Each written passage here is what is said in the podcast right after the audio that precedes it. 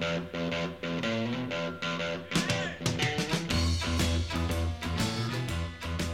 Hello and welcome to the FPL Hangover Podcast Pint Sized Edition. Something a little new again from us this week, folks. We're going to be taking a slightly more focused look on some facts and figures that Game Week 1 has thrown up at us. Uh, not to fret, this is not going to affect our regular episodes. You can go back and check out our Game Week 2 preview. I'm sure that's in the episode list just before this one. So no panic there. But as I said, right now we're going to be casting our beady little eyes on some missed opportunities that may have come out of game week one and i'm going to need a little bit of help with that. So i best introduce my podcast partner in crime Seamus. How are you getting on buddy? Yeah all good here. How are you keeping? How was your game week one? Probably don't want to get into it too ah, much do we?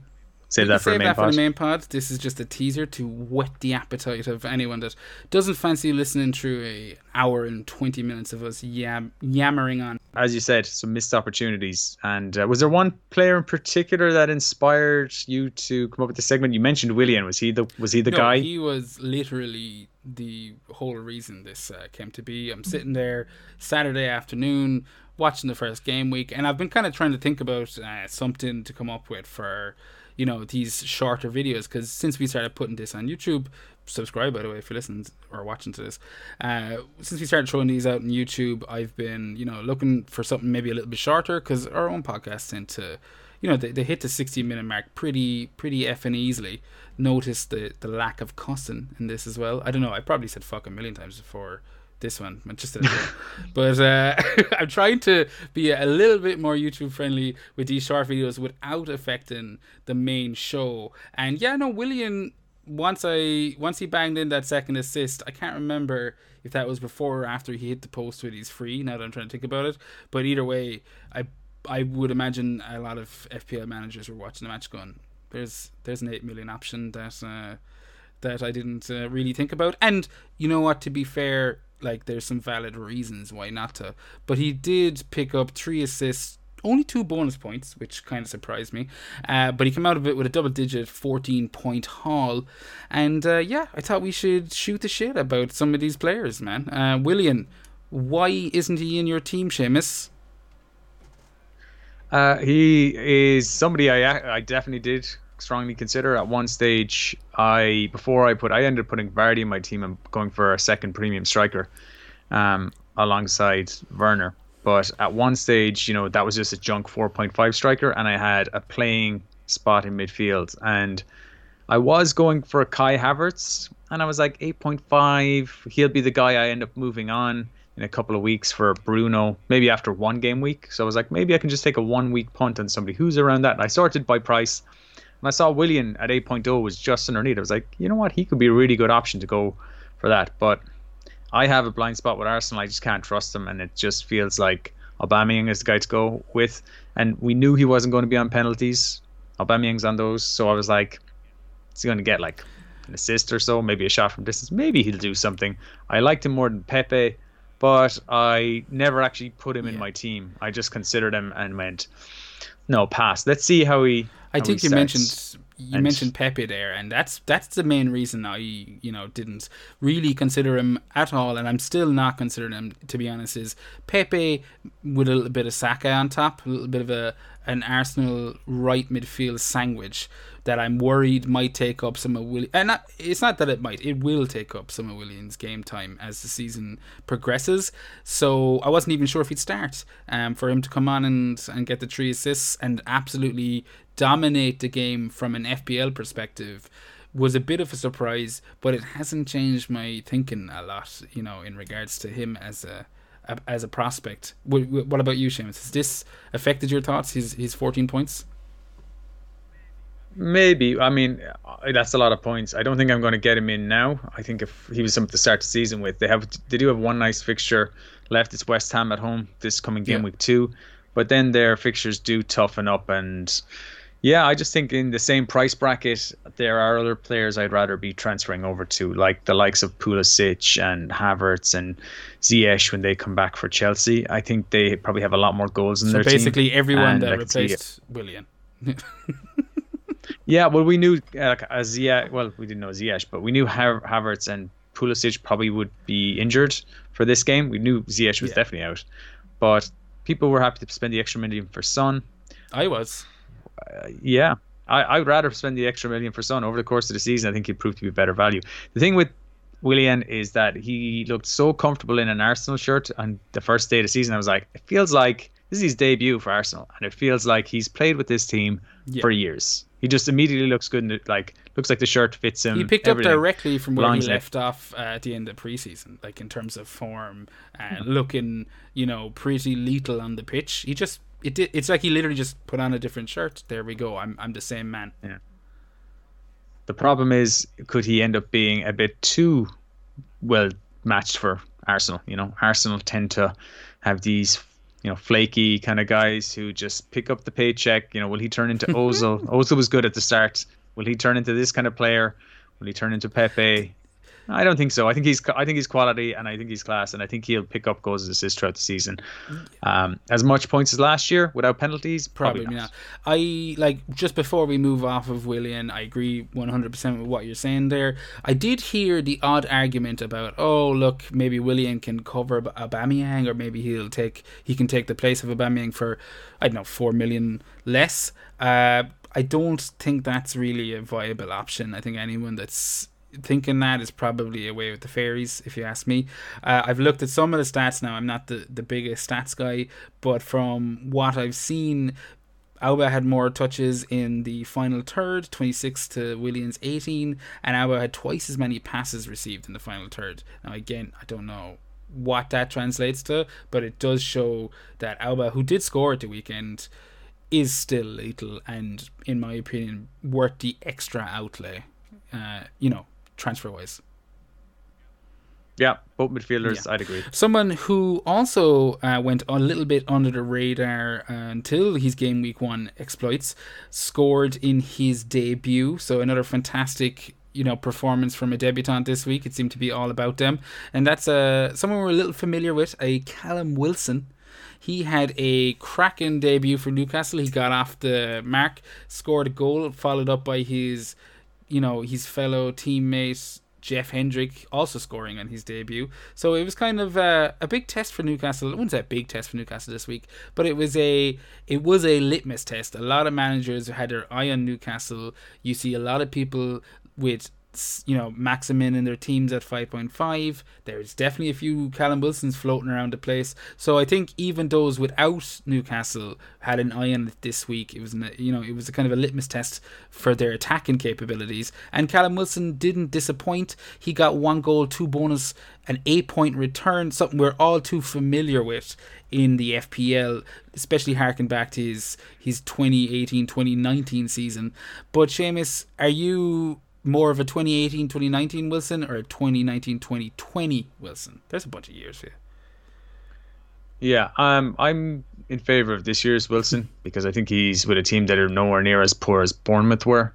Um, even though I thought uh, Black or Blackburn, jeez, Newcastle were going to struggle. hell, Uh, sorry, the dementia's Yeah. kicking in early tonight. I'm not even drinking. Um, yeah, I, uh, I, they're just a much better team. I, they're not that much better, okay, but their team has strengthened considerably this year, especially in an attacking sense. Um, I think his introduction increased St. Maximin's appeal. But Fraser, you know, as a player he's played with and can link up with, I think he'll get goals throughout the season. I think he's a good finisher and he'll get enough chances. The chances that Joe that fell to Joelinton last year, he will finish. Only reason I didn't consider him, I did consider him. The only reason I did, we didn't talk about him more is that he moved pretty late in the transfer window, and yeah, the uh, the what the price difference. uh, He six point five. He's really well priced. I thought he would come in at seven, maybe seven. Some people thought seven point five, but I think six point five is really good. I just couldn't stretch to him, you know, for for Mitrovic, and I was happy to stick with Mitrovic for a while because Mitrovic is on penalties, and I don't think Callum Wilson will be. No, so. that's a good point, and I believe that that's the for me the biggest advantage of Wilson, especially if he's on a bit of form, is that you have somewhere to go from your Mitrovic's or your Che Adams, six million strikers. Where the fuck do I go from here? I'm cursing a streak already. It's crazy, uh, but like. You've got Bamford, 5.5. He scored this week. His position is under threat from Rodrigo, who didn't get a start, but he will get starts. Whether he takes minutes off Bamford is a different story. But Wilson is pretty much nailed on. And you know, Newcastle's fixtures aren't too bad. They have Brighton, Burnley, and Man United in the next three home matches. They've also got away matches against Spurs and Wolves. They're fine for a 6.5 striker, especially we've seen Callum Wilson. He scored against a variety of Premier League teams. I'm not too worried about that, and I think just having a Newcastle having a striker that we've seen deliver in FPL is is uh, it's a strange one, but it's something I'm looking forward to for the rest of the for the season. You know, especially as an escape route. Yeah, yeah. I think back to when they had um, Cisse and Andy Carroll. Those were the last time I remember them having goal scorers that used to score. Like Remy used to score with them for a while before he transferred to uh, Chelsea. So uh, yeah, I think there there is goals there. I think he's definitely somebody I would like. He had a re- it's really good opening fixture for him in on his debut because he's a really good record against West Ham, so he added to that again. And uh, yeah, I think he'll pick up twelve to fifteen goals this season. There thereabouts. Newcastle not prolific, but uh, we can see that you know he is good on the counter attack team like he was the season before last, not the one just gone with Bournemouth. So he can definitely play in that system, and Newcastle do kind of tend to rely on that with St Maximin's pace. Yeah, hundred percent. And as you said, they're not prolific. Hopefully, that's something that they kind of put to bed a little bit this year. Uh, they've signed, as you mentioned, Fraser. They have St Maximin, so they've got attacking options this season that I'm hoping bed in a bit more as as a bit more as the season progresses. But our next candidate here in our missed opportunities is someone who has been around for yonks. We've been talking about him for years in FPL, and uh, that's a Mr. Willie Zaha. He's seen a reclassification this year. He's moved back from forward to midfield from whence he came, and uh, he's began his second stint as a FPL midfielder with a goal, no bonus, but similar to Wilson, eight point return. Crystal Palace turning over Southampton one 0 at the weekend. Do you now want some Zaha in your life, Seamus? He's playing as a forward. Um, class as a midfielder in the game. He's been playing up front uh, as a forward in preseason. That's where he started in this game. I have to look at the game. I, I haven't seen the highlights of the Southampton um, game yet. I haven't looked, got a chance just through work and other things to see, you know, what his average position was yet uh, and his shots. But by all accounts, he's playing that forward role you know, which suits him really well. The year he did really well in FPL was the year he played as a forward when classified as a midfielder, and uh, you'll get the extra points. Crystal Palace will keep these clean sheets uh, from time to time, gets an extra point per goal, and um, when they do get the odd point clean sheets as well, he'll get points for that too. So, yeah, he does. Um, he does excite me if he will continue to play in that position, which I think he will with Eze kind of possible to play behind him or on the left. So, yeah, let's the- see. Definitely want to keep an eye on Hundred percent. The only thing you know for me with Zaha at the moment is, you know, there's obviously the like it's not a summer transfer window if there isn't Zaha wanting to leave. Hodgson has referenced it numerous post match interviews still, and uh, so I'm not touching him until you know the the. The, the window is over the the transfer window is over and that's not till mid October but for those a little bit more you know braver than myself Crystal Palace have some pretty decent fixtures. They have a tough one this week against Man United, but then they're coming up against Everton, Chelsea, Brighton, Fulham. It's not the worst. It's also not the you know the greatest. But I think for a seven million midfielder, yeah, you know, for people uh, looking to make that little bit of cash to to get in a premium, someone that needs to make a mill, he's he's all right by my book, Seamus. Yeah, definitely. Um, good point about the transfer window. You probably want to wait and see. Yeah, Roy is talking about, or Roy, if you want to call him that, is talking about these fictional teams that are looking to, to buy him. That? He's yeah, you're kind of uh, the, the Daily Mail. If I'm calling De Bruyne a Kev, then you know I gotta call. But you wouldn't Roy. call Roy. I feel like that's Roy what his to his face. or maybe you would. Good Yeah. point. Good points. I don't know. Yeah, probably that's a, a more of a behind the back thing. I don't know. Is that a term of endearment? We're getting bogged down in details now. But I don't think any team has been in for him that I can hear of. I don't know which teams would be looking for him. Um, surely he wants to go to a better team, so like a top six team or someone who stated he wants to play Champions League football. I don't know what team he would go to. So wait till the window. Maybe their fixtures are good, like you say, but there will be times in the season I'll be looking at him because in that price range, in the 6.5 to 7 million bracket, Uh, he's pretty good. He is.